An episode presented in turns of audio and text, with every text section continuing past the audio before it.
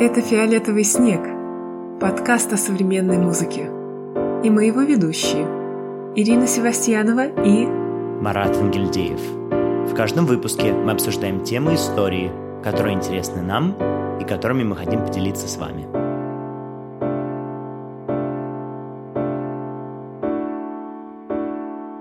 Приветствую всех слушателей подкаста «Фиолетовый снег» и, конечно же, тебя, Марат. Привет. Доброе утро, Ира.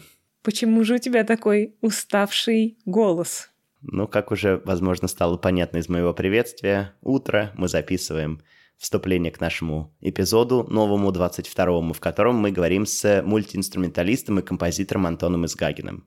Мы решили поговорить с Антоном, потому что он яркий участник многих проектов, связанных с современной музыкой. Он сооснователь ансамбля Кематик, и сейчас он занимается еще композицией. Поэтому, в общем, много есть тем, которые нам интересно с ним затронуть. И обязательно все эти темы мы с ним сегодня обсудим. Ну а мы напоминаем вам подписываться на наш телеграм-канал, слушать нас на всех платформах, где только мы есть, рекомендовать своим друзьям, это очень помогает нам в продвижении. Ну и скоро подходит конец этого первого сезона, который мы начали в сентябре. Ура, каникулы! Ура, каникулы, но еще пару выпусков вас все-таки ждет. Да, мы вас немного помучаем летом. Ну что же, переходим к интервью. Антон Изгагин, мультиинструменталист и композитор – Среди инструментов, которыми он владеет – контрабас, виолончель, виола да гамба и бас-гитара. Антон – неизменный участник ансамбля «Кематик». Этот ансамбль занимается исполнением экспериментальной музыки XX века и современных композиторов. Параллельно с новой музыкой Антон также регулярно исполняет старинную музыку, он участвует в нескольких ансамблях и играл, например, с Татьяной Гринденко – Антон пишет музыку и обучается композиции, он регулярно участвует в образовательных курсах и мастер-классах и взаимодействует со многими молодыми исполнителями. В 2022 году на «Мелодии» вышел сольный диск Антона с сочинениями для виолы да гамба. Это все были пьесы, написанные специально для него разными российскими композиторами, и мы обязательно поговорим об этом диске в выпуске. Всем привет! Это очередной выпуск подкаста «Фиолетовый снег». Сегодня у нас в гостях Антон Изгагин. Привет, Антон. Привет. Привет, Антон. Я знаю, что у тебя сейчас было много концертов, таких сложных программ. Как они вообще появились в этом концертном графике? Первый момент — это, конечно же, ноты и квоты. Как вы знаете, необходимо сыграть составы, э, начиная от ансамблевых, да, то есть симфонические поменьше. Вот, но ансамблевые и сольные, по-моему, в, все, по-моему, в районе четырех. Вот последние, э, буквально на прошлой неделе, мы, как бы это попроще сказать... Торжественно завершили. Исполнять Олега Гудачева. Ну да. Вот, ансамбль Кематик сыграл четыре раза его пьесу. «Когда я умру», вот, но мы выжили. Эта пьеса так называется «Когда я умру». Я просто поясню. Да, пьеса называется «Полночь, когда я умру». Будет так, э, что наша любовь никогда не существовала, и вопросик в скобочках. Ну, пропиарили чуть-чуть как бы программу, и Олега тоже, видите, э, в подкасте. Антон, хочется спросить у тебя такой вопрос. Э, я его не очень люблю задавать, потому что, мне кажется, люди начинают рассказывать все подробности своей жизни. Но как вообще ты пришел к контрабасу? Потому что очевидно, что контрабас не первый выбор, да, когда ты идешь в музыкальную школу или куда-то еще. Какая у тебя была история с этим инструментом? Ну, началось все с того, что у меня мама любила группу Queen.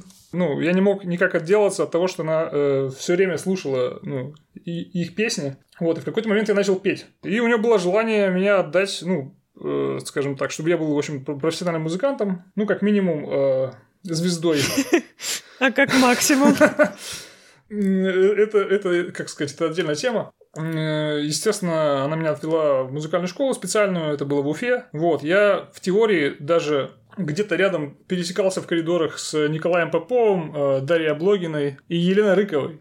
Вот, эти все люди учились э, вместе со мной. Э, смысл был в том, что я проучился всего один год там, потому что э, я жил э, на одном конце города, а школа была в центре. Ну, в общем, мне пришлось, э, как сказать, находиться практически все время э, в, в интернате при этой школе специальной. Когда меня брали, э, решили, что слух очень хороший, и моя мама хотела, чтобы я играл на фортепиано. Вот, но э, почему-то э, посмотрели на длину пальцев и сказали, что, наверное, все-таки лучше виолончель. Вот, и в итоге, как бы, ну, у меня есть один год э, виолончели. музыкальной школы. Вот. Дальше я, в общем-то, пошел в обычную школу, потому что переехал э, в Свердловскую область, поскольку в то время было очень популярно MTV, э, я увлекся музыкой вроде Prodigy, ну, такой в основном электронной. Вот, и постепенно пересел, ну, уже на музыку потяжелее, потому что у меня были товарищи, которые интересовались такого рода музыкой. Ну и постепенно начал осваивать гитару. Естественно, смекнул, что гитара это... Гитаристов как бы полно э, в стране, а они... Э, надо на заводе работать. И смысл в том, что я решил стать басистом, потому что э, басисты нужны, а на заводе я работать не хочу. Ну, постепенно, играя в различных группах, то есть я постепенно пробовался, в, ну, как называется, проходил там как кастинг, да, и в итоге я понял, что, ну, вернее, мне посоветовал просто один товарищ обратиться к его знакомому ударнику, который учился э, в училище на контрабасе. Но мне действительно было интересно э, эта вся история с контрабасом. Вот, я до конца не очень понимал, как бы, какой это контрабас будет, эстрадный или, э, ну, оркестровый, что называется. На тот момент я уже интересовался всякими авангардными джазами, там, э, академической музыкой. Мне отец как-то подарил э, диски Стравинского, Весносвященная и Петрушка. Ну, короче говоря, я был уже в теме. Более того, еще такая деталь интересная. У нас там как бы было знакомство с композитором э, Александром Жемчужниковым. Может быть, вы знаете вдруг.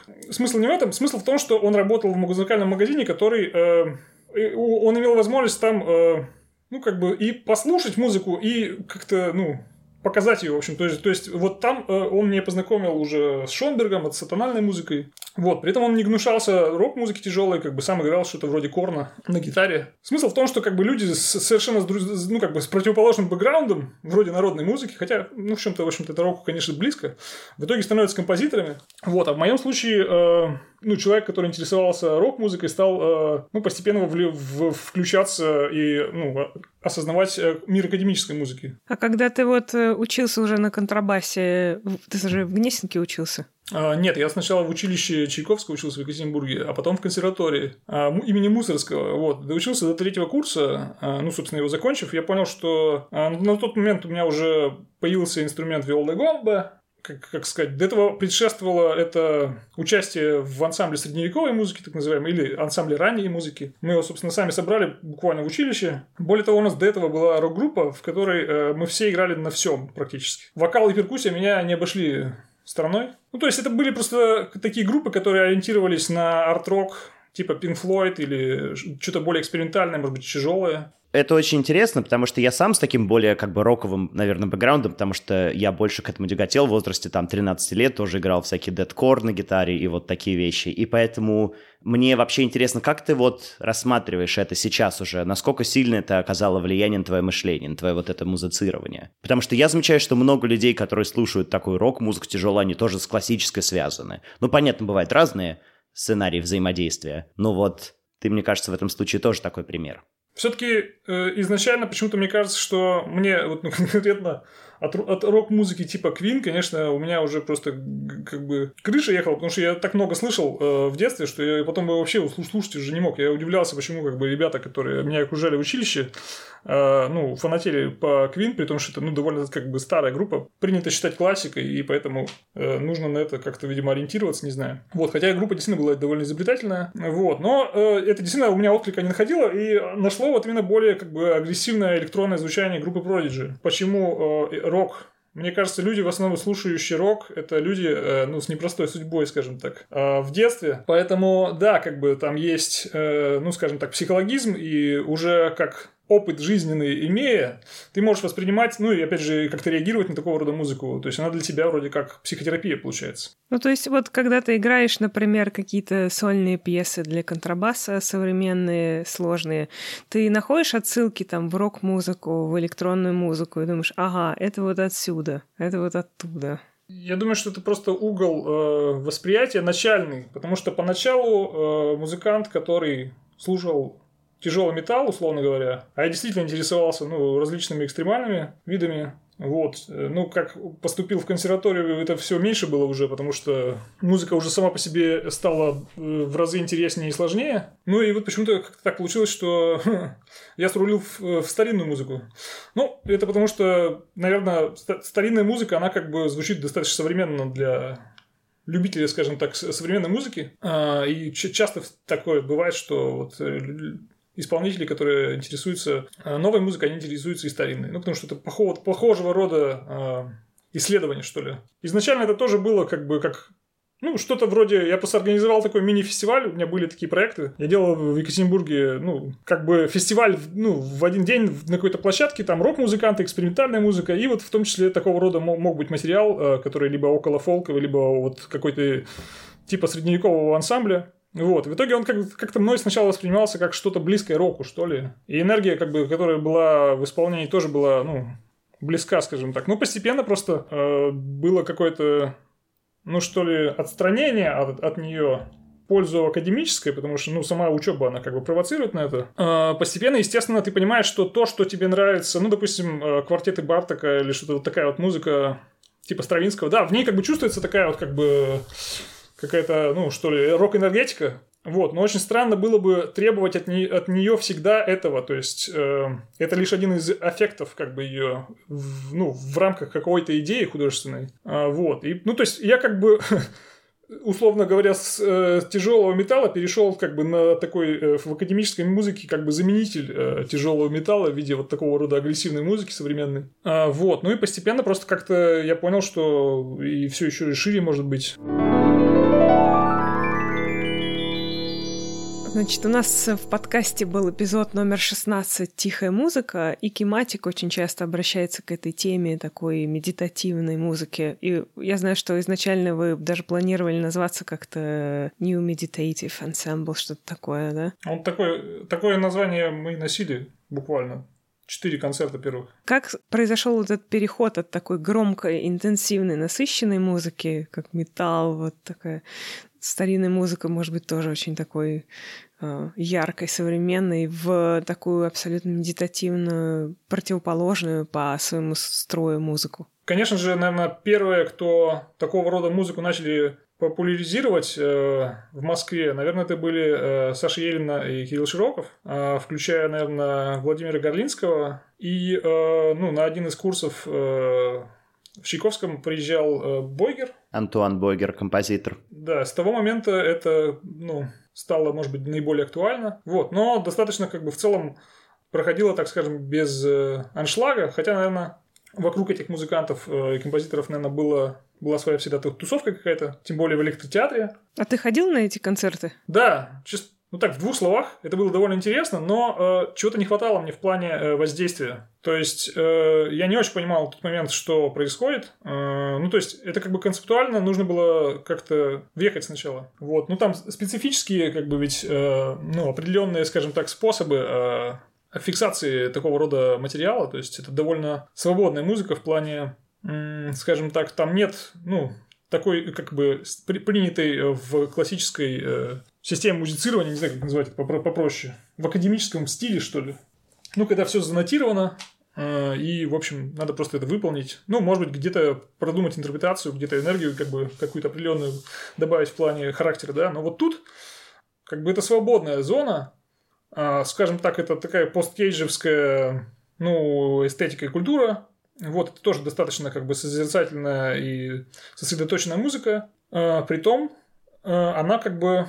Вернее, в, в России тоже э, были прецеденты такого рода, э, ну, похожего, что ли, по смыслу, может быть, не по характеру музыки. Вот, то есть там тоже была музыка, которая, как бы там же не написано, на самом деле, нигде не сказано, что она тихая изначально. Там сказано, что она как бы э, soft sounds. В чем-то э, они так не, не называли, как бы, как прям, ну вот, музыка, которая там на грани тишины. А кого бы ты мог привести в пример, чтобы вот наши слушатели могли э, ознакомиться с такой музыкой? Ну, вот для меня, например, э, то есть я знал, конечно, и, и такое имя, как Александр Кнайфель. Я интересовался, ну, вот когда еще только начал интересоваться Шнитки, Губайдулиной, Денисовым. Понятно, что как бы это имя было где-то рядом. А, вот, но почему-то как-то я тогда еще не обращал на него внимания, потому что мне еще было, видимо, достаточно их как-то. вот, и уже, э, когда уже был уже название тематик э, на, на какой-то уже на, на, на второй год, так скажем, его жизни. Э, вот, просто Сергей Языков предложил, это вот куратор наш музыкальных программ ансамбля, один из, ну, скажем так, самый основной, потому что в основном он является продюсером такого рода программ, как монотематического какого-то вот порядка, где одно произведение два часа может быть, ну, как одна программа. Ну да, например, у вас был Кнайфель, да, Агнус Дэй. Да, вот, вот, вот, собственно, да, как бы я по него и хотел сказать. В общем-то, в партитуре написано э, пиано натурале. Ну, э, там инструментальный состав довольно э, большой, то есть э, четыре исполнителя, типа квартет. Но смысл не в этом, а смысл в том, что не все инструменты, такие как саксофон, баритон, например, э, ну, и, наверное, не все исполнители в состоянии э, сыграть э, на нем э, достаточную, ну, скажем так, степень пиано. То есть это все условности. Насколько возможно тихо, как бы можно играть. Ну, мы как-то широко обсуждали момент э, такого рода материала с музыкой, например, для инструментов, которые по умолчанию не могут быть тихие. По-моему, обсуждался э, вопрос исполнения пьесы на клавесине какой-то, сейчас что точно не помню, но он сказал, что просто это как бы предполагает просто определенное состояние и характер. То есть, э, да, он не может как бы, ну, там, сильно менять динамику. Как бы это не совсем речь об этом. И не всегда об этом. Более того, композиторы э, группы Вандельвайзер, э, ну, вроде того же Майкла Писара, которого, ну, наверное, пожалуй, для меня это фаворит из э, этой группы композиторов. Ну, то есть у него, например, есть пьеса White Metal как раз. Это по поводу Металла, темы да. с металлом, видимо, чуть-чуть. Вот, но он, кстати, тоже гитарист. Как бы у него была какая-то дискуссия. Вот, собственно, был сейчас ремюзик, да, прошел только что. Фестиваль в Питере, да. А, были уроки у него, я присутствовал на каких смог. А, в первую очередь это было связано с тем, что вот мы играли э, в Швеции пьесу Кати Шишковой. Там, кстати, тоже в основном-то музыка была пополам тихая. То есть были шведские авторы и, собственно, вот Шишкова, Широков. И там была, собственно, пьеса э, Елены Рыковой you Exist, I'm Illusion, собственно, она тоже, ну, в пределах, uh, ну, скажем так, в большей части времени она тихая. Хотя в ней как бы есть и кульминации, что, в общем-то, ну, для такого рода музыки не совсем характерно. Вот, а у, у пьесы Широкого максимум было, по-моему, меццо-пиано. А ты был на уроке у Писара, да? Да, ну, ну, то есть, как бы, я просто наблюдал, как он занимается. Вот, поскольку я пьесу Кати, естественно, знал и играл, и более того, это было мое, как бы, ей пожелание, ну, Э, собственно, попробовать э, поучаствовать в этом э, фестивале, взять уроки, потому что ну, я, я понял, что это наиболее близкий автор. Более того, она с нами э, исполняла вот этот, собственно, white metal и э, цикл песен Tombstones. По-моему, ты на нем была же, Ира, да? Да, мне кажется, это было в ЗИЛе, да, тогда? Да-да-да. Ну, короче говоря, просто у Кати текстовая партитура, и у в Wandelweiser часто так встречается, что это текстовые партитуры. Ну, то есть, как бы основная идея, конечно, Wandelweiser это, я имею в виду чисто технически, в чем-то это, как Зыков считает, э, что это такая редукция. Мы, кстати, использовали в подкасте тоже вот этот английский термин reduction music и reductionism, то есть как э, такой общие, да, более собирательное название, хотя, понятно, любой ярлык никогда по-настоящему не сможет отразить суть явления, но хотелось бы тебя спросить вот что. Все-таки обобщая вот это явление, тихая музыка без знака кавычек, то есть, в принципе, тихая, нежная, soft sound, soft music, что ты в ней находишь именно? Это выразительность или это так какое-то ощущение свободы, которое она дает? Что для тебя важно как для исполнителя в этой музыке? И для слушателя тоже? Э, ну, первое, что я скажу, это вот э, пьесы как раз Кнайфеля, Сейчас не помню, это пьеса для фортепиано сначала была. Вот, мы э, эту пьесу сыграли в ДК «Рассвет» э, буквально вот тем летом. Там есть как бы, ну как бы не аранжировка, а версия этой пьесы, которая называется «Кантус. Э, тишины до темноты». И, честно говоря, вот, наверное, мой фаворит все-таки в такого рода музыке это вот именно э, этот автор, Потому что его музыка, в общем-то, после нее ты выходишь и как бы очищаешься, что ли. То есть это как медитация, да? Ну, э, да больше даже, да. Ну, то есть, э, конечно же, Кнайфель э, во многом, э, ну, скажем так, ему близка именно христианская тематика.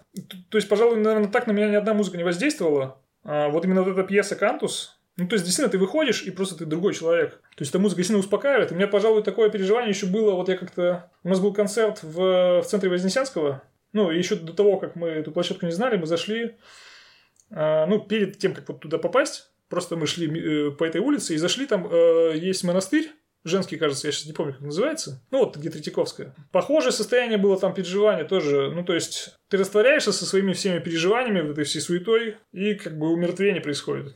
А насколько сложно в такое, в такое состояние попасть исполнительски? То есть в него же тоже надо как-то войти. А это, это не обязательно, на самом деле, потому что это не тот характер, который как бы требует... Э, то есть это в целом близко к академическому, э, современному, модерновому, скажем так, э, стилю, где просто, грубо говоря, правильные ноты в правильное время нажимаешь.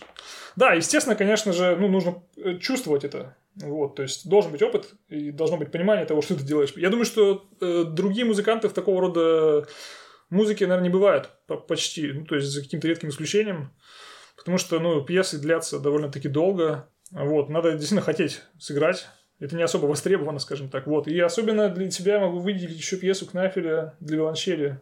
50-й а, псалом, хотя почему-то в английском он э, в варианте 51-й как бы, псалом. Вот, и там действительно у него, э, как бы для его стиля характерно то, что ты видишь перед собой ноты, но под ними еще э, слова, как бы, которые не произносятся, вот, но это как бы молитва, которую ты читаешь, и, вернее, не то, что ты ее читаешь, да, это ну, ты играешь, не молишься в смысле, а ты ее фразируешь, и вот именно исходя как будто бы это богослужение, но, ну не знаю, для него еще, конечно же, очень важно, как и, в общем-то, для любой другой музыки, которая создана под определенное пространство, а, ну, определенная акустика.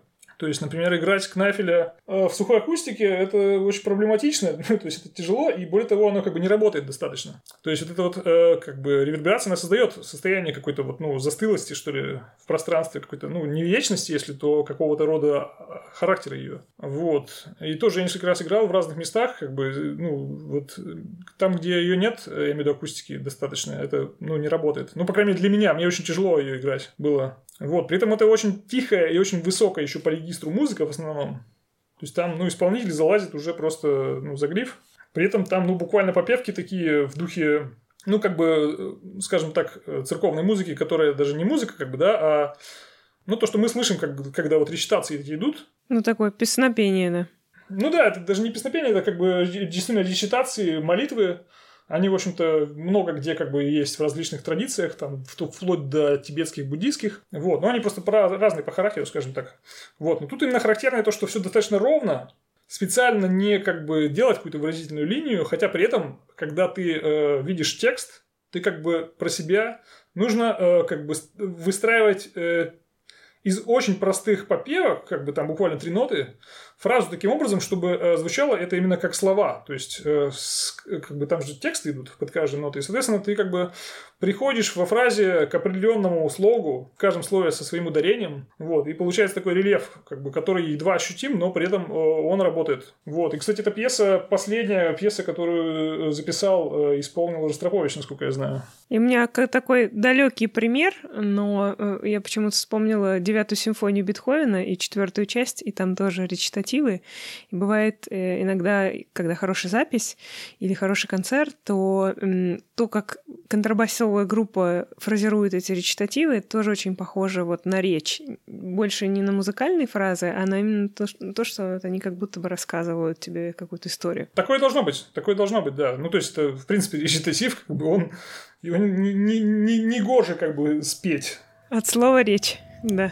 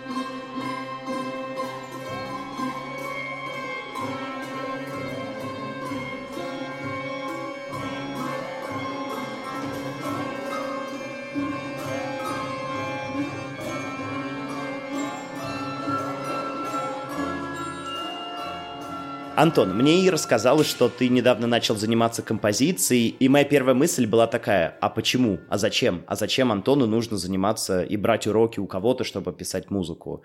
Какая была твоя мотивация? Тебе кажется, что еще можно что-то узнать? Конечно, всегда можно что-то узнать, да, в, в этом мире, но вот именно почему ты решил заниматься, именно брать уроки, и как это обогатит твой вот музыкальный опыт, который у тебя уже все равно есть, как у исполнителя, как у слушателя, ты давно выступаешь, как это вот влияет на твое общее музицирование? Понятно, что как бы, композиция это отдельное сложное искусство, и, но не как э, исполнительская как бы, школа и опыт э, ну, большого, наверное, материала пере, ну, переигранного вряд ли способна как бы, его заменить. Потому что это же форма мышления разная совершенно. И как бы, условно говоря, если ты исполнитель, это как бы ну, на одном полушарие, а композитор ты на другом. Ну, просто мне казалось, что именно та музыка, которую исполняете вы, которую исполняешь ты, она более склонна, да, к таким решениям, где сам исполнитель тоже принимает какие-то такие композиторские, может быть, решения, именно с этой стороны. Понятно, что учиться можно всегда, всему.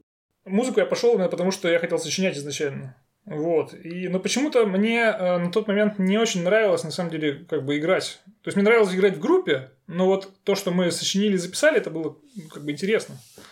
Но потом выступать на сцене мне почему-то всегда доставляло дискомфорт, потому что что-то всегда как-то вот, ну, не совсем то было, что как задумывалось. Честно говоря, поначалу мне это, ну, э, скорее какие-то даже мучительные ощущения доставляло, вот. Ну, а поскольку, э, когда я уже поступил э, в училище, мне ну, стала доступна возможность заниматься на фортепиано. Вот, и первым делом я начал сочинять какие-то фортепиано пьесы, а попытался их тоже показать э, каким-то педагогам, композиторам по теории, которые преподают. Вот, и меня не очень поняли, э, мне сказали, что я хочу вообще делать. Вообще композитору, я считаю, полезно э, поиграть на всех инструментах. Э, вот, наверное, для нас наиболее, ну, скажем так, заметный э, в этом плане композитор это Владимир Горлинский. Вот, он э, играет даже на гобое, как бы на волторне. Это еще надо хотеть как бы на, на этих инструментах играть. Попробовав различные инструменты, ты как бы, ну, становишься ближе, скажем так, к исполнителю. Вот. А если ты сам исполнитель, то вроде бы это даже э, и лучше, как считают многие композиторы. Но композитор, как бы, он э, должен сочинять э, и, ну, больше развиваться в сторону там анализа и так далее, э, мышления, каких-то там, ну, развития каких-то и поиска каких-то новых принципов, своих стилистических э, заморочек. В общем, короче говоря, исполнитель не совсем этим как бы занимается обычно в жизни. Вот. И поскольку я устроился уже на третьем курсе училища в молодежный оркестр, вот, и у меня, ну, фокус сместился как бы на исполнительскую сторону. Я очень долго не мог как бы вернуться к этому. То есть у меня были какие-то буквально там там, ну, не знаю, может быть, четыре пьесы я как-то сочинил в училище, и столько же, наверное, уже в консерватории. Вот. Э, ну, а уже когда перевелся в Москву, э, в Гнесинку, в общем-то, ну, для меня тоже была проблема э, как-то вот в эту струю войти в плане, ну, как, типа, сочинять. Хотя вокруг в основном и были, как бы, друзья-композиторы, то есть э, э, до этого вот э, я бы очень близко сотрудничал и, и играл вместе с Дмитрием Ревизовым.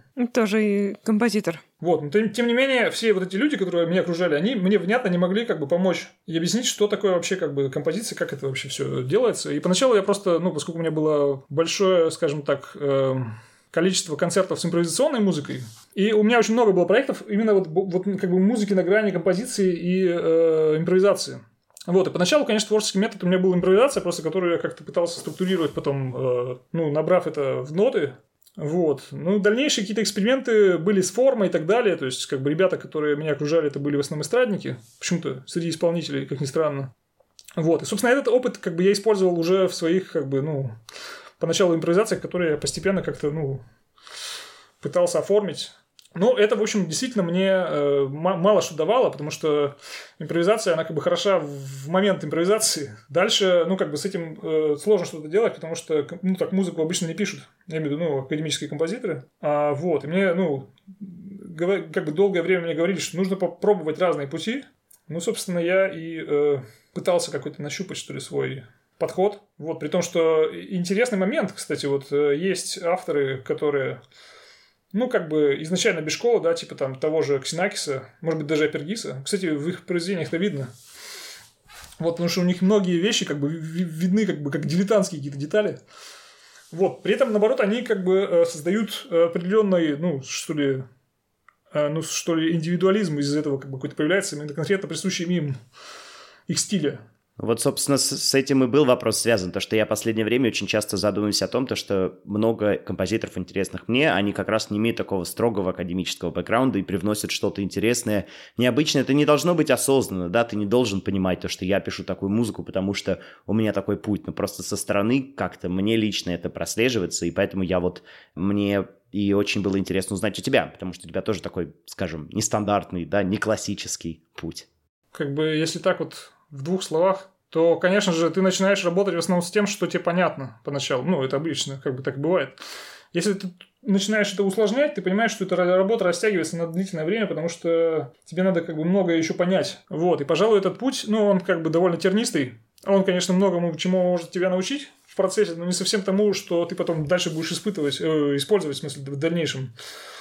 Вот, то есть скажем так, засунув себя э, в шкуру Ксенакиса, мне было довольно-таки как бы хреново. Потому что, ну, я с математикой не особо дружу, и мне приходилось своих друзей, э, знакомых математиков просить, чтобы они мне там рассчитали какую-то формулу как бы длительности материала, который растягивается и ускоряется или замедляется.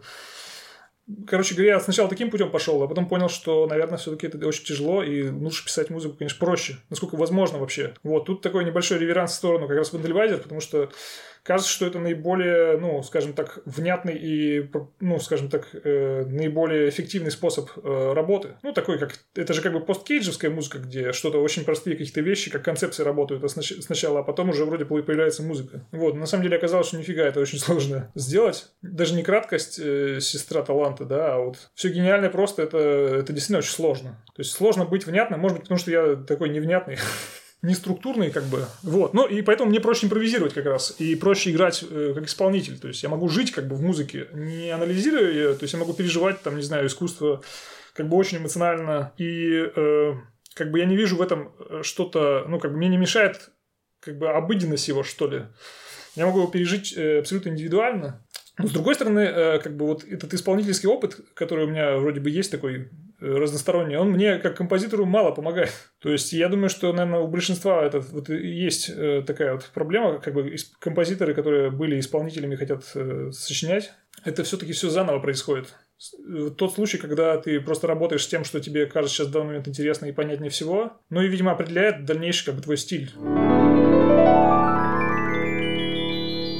Антон, Недавно на лейбле Мелодия у тебя вышел диск музыки для Вело де Гамбы, такого необычного инструмента, старинного инструмента. Ты уже сегодня нам рассказал о том, как ты на нем играл.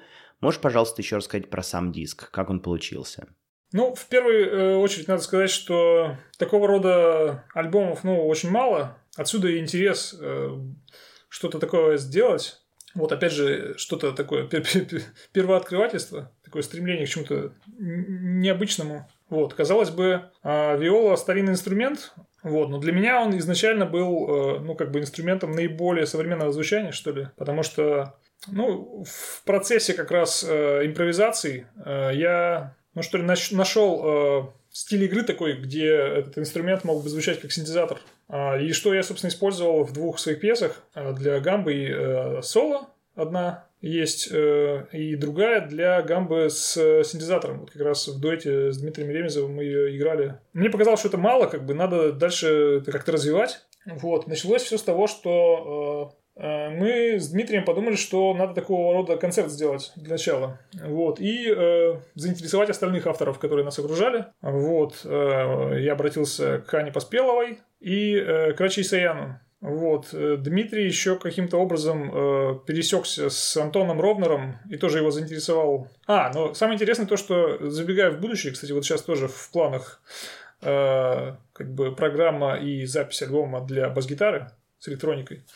Вот тогда уже эта идея была, она сочеталась в этом концерте, то есть было три или четыре пьесы для гамбы, сольно или с электроникой, и было еще две пьесы для бас-гитары. То есть понятно, что как-то странно, наверное, э, альбом делать из пьес для гамбы и для бас-гитары. Вот. Стало ясно, что нужно их как-то ну, в различные как бы, альбомы распределять. Собственно, тогда вот появилась пьеса, это получается 17-18 э, год, мы как-то ближе стали общаться с Димой Мазуром. В итоге, как бы он тоже кучу всяких пьес мне написал. И, собственно, одна пьеса вот э, для Виол де Гамба, соло, без электроники, что характерно, потому что композитор э, это очень часто как бы с электроникой работает. И вообще он себя больше как электронщик позиционирует. Вот. Э, с того момента вот как бы уже был такой план, что мы постепенно как бы вот к этому придем. Получается, ты с каждым э, композитором как бы работал отдельно, то есть вы встречались, потому что это редкий инструмент, и как бы непонятно, как для него писать. То есть, да, то есть каждый раз я импровизировал что-то, ну, как бы в конце всех возможных приемов. Каждый раз приемы находились прям вот э, в процессе этой импровизации. То есть, ну, я пока рассказывал, я сам для себя что-то новое открывал каждый раз. При том, что как бы у композитора своя оптика, каждый раз как бы что-то новое э, находишь именно как бы под него. Потом появилась, собственно, пьеса э, Натальи Прокопенко, вот. И на самом деле это не та пьеса, которая попала на альбом. Та пьеса, она пока в процессе переделки, я так понимаю. Вот. И в итоге она написала просто сразу же другую я был просто удивлен, на самом деле. Ну, хотя вот меня тоже поразила работоспособность, кстати, Анны Поспелой, которая написала пьесу чуть ли, блин, за два дня, по-моему, вообще. Вот. И, кстати, это, ну, тоже один из фаворитов для меня, это ее пьеса которая называется «Бз». Вот. Ей просто очень понравился прием, который показал, и все, как бы дальше как бы все было построено вокруг него. Вот. Ну и шестая пьеса – это пьеса Владимира Ладомирова, а это шесть э, пьес таких как бы миниатюр, ну, вполне, да, можно сказать так. Они выстраиваются в цикл, и называется это все а, «Черная вода». Вот, они там достаточно такие загадочные, препарирована гамба, перестроена в четвертитоновой настройке, тоже достаточно как бы, ну, специфически. То есть каждая пьеса довольно-таки сильно отличалась э, от друг друга, в итоге, почему-то многие говорили, что программа, ну, потому что один инструмент, видимо, один исполнитель, как бы стиль один, грубо говоря, звучание и исполнение, он как бы их несколько сближал, вот, и выстроилось э, как бы несколько направлений, что ли, внутри одного альбома. Это такая космическая тематика и созерцательная, медитативная, может быть. Э, Ремезов, э, у него пьеса как раз вот про это. No Signal – это про как бы необходимость сосредоточиться, но что-то все время мешает вот. И как бы космическая тематика, ну там вот что-то еще, какие-то пьесы были около этого дела, в разной степени, может быть, э, э, Ладомиров и Поспелова, вот, но конкретно э, Раши и Саян, э, Прокопенко, Наталья и Дмитрий Мазуров, это такая как бы космическая сюита у меня, половина альбома. Вот, потому что, э, собственно, у, у Натальи пьеса называется «Фарнак Альфа», это вообще название черной дыры, насколько я знаю, или Фарнакс. Пьеса Значит, э, Раши Исаян, при том, что у него в основном тематика более религиозного характера, э, так или иначе, она все равно звучит э, как бы, ну, песня называется «Опера Домини», то есть «Дела Господни», насколько я понимаю. Вот, но звучит она достаточно футуристично, и там в буклете описания альбома говорится про мое как бы впечатление видимо, мою интерпретацию как некое как бы паломничество, ну, как бы в, на космическом корабле в отдаленные какие-то уголки галактики. Вот. А пьеса Дмитрия Мазурова, она прям так и называется «Эллен и Наривда». Собственно, откуда я как бы родом, э, из Свердловской области. Вот. Но он любит такие как бы приколы. Не совсем как бы звучит э, стройно, но в этом-то как бы идея. Ну, а, собственно, э, как, как, как, собственно, чужака он представляет меня. Вот. Ну, и как бы как персонажа вроде бы этой пьесы, хотя я, конечно, ее так, ну, не могу сыграть как романтический герой. Вот, поэтому я себе представляю скорее кадры из фильма «Чужой» как-то вот больше как-то погружаюсь э, в атмосферу, именно э, вдохновляюсь этим фильмом. Ну, мы рекомендуем всем слушателям обязательно. Дорогие слушатели, теперь вы сами поняли, что современная музыка может писаться и для старинных инструментов, и для бас-гитары, то есть нового инструмента, и про космос, и про все что угодно. Спасибо большое, Антон, за эти рассказы, за свои мысли. Было очень интересно. Спасибо, Антон. Спасибо, что пригласили.